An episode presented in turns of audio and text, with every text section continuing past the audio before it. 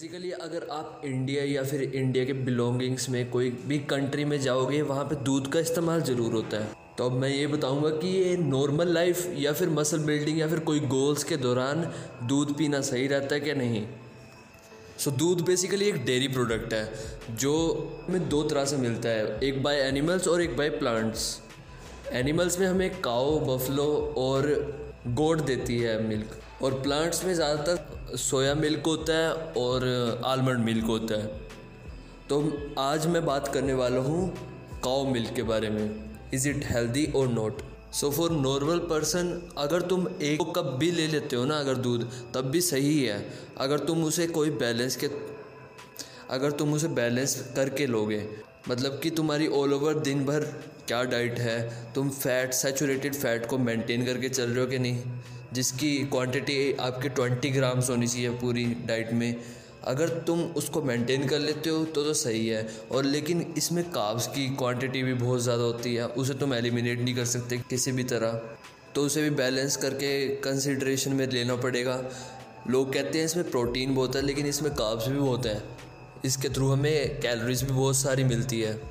हाँ लेकिन cow milk और बफलो मिल्क में दोनों में एलर्जी क्या होता है इसमें? लैक्टोस होता है। कई दोस्तों को मेरे लैक्टोस इंटॉलरेंस होती है। अब उसका सॉल्यूशन क्या है? भाई, सबके शरीर में हॉर्मोन्स बनते हैं, लेकिन उनके शरीर में थोड़े कम बनते हैं, इसलिए उनको लैक्टोस इंटॉलरेंस हो जाती है।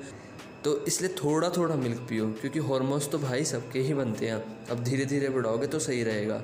और एक जो मिल्क की सर्विंग होती है ना, वो एक एक मील की तरह वर्क करती है। तो तुम उसे किसी मील के साथ अटैच करके ना लो, उसे अकेला लो, ठीक है? तभी तुम अच्छे से उसे पचा पाओगे।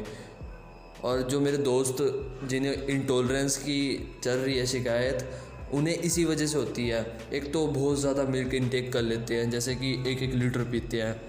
लेकिन ये बहुत गलत बात है। ऐसे पीना नहीं चाहिए, क्योंकि इसकी भी एक पर्टिकुलर लिमिट होती है।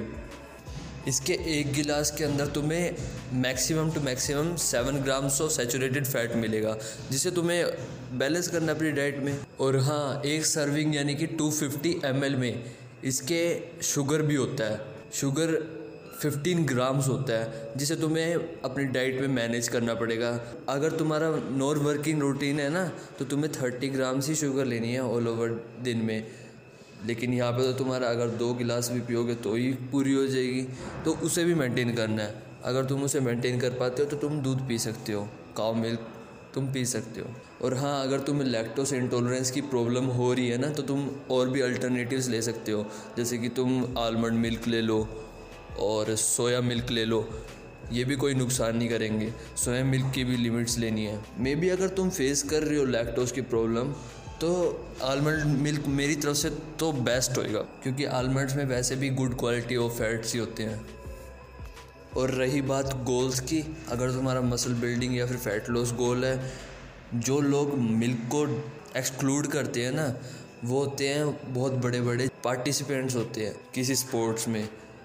इसलिए वो एलिमिनेट करते हैं क्योंकि वहाँ पे बहुत ज़्यादा माइनर माइनर चीज़ें इफ़ेक्ट करती हैं और इसमें तो वैसे भी बहुत ज़्यादा कैलोरीज होती हैं तो इसे वो हटा ही देते हैं अपनी डाइट से। लेकिन वो पीक वीक में ही हटाते हैं, ऐसे नहीं हटाते। और हाँ अगर तुम होल मिल्क की क्वांटिटी में फ़ैट परसेंटेज अगर तुम कम करना चाहते हो तो तुम जब दूध को उबाल रहे होते हो तो उसके ऊपर से मलाई निकाल दो। बहुत हद तक फ़ैट कम हो जाता है, लेकिन पूरा तो नहीं हो पाएगा। उसकी लिमिट्स रखनी पड़ेगी तुम्हें। तभी तुम हेल्दी गेनिंग कर सकते हो। So that's it for this episode make sure that you follow this podcast and stay tuned for the next episode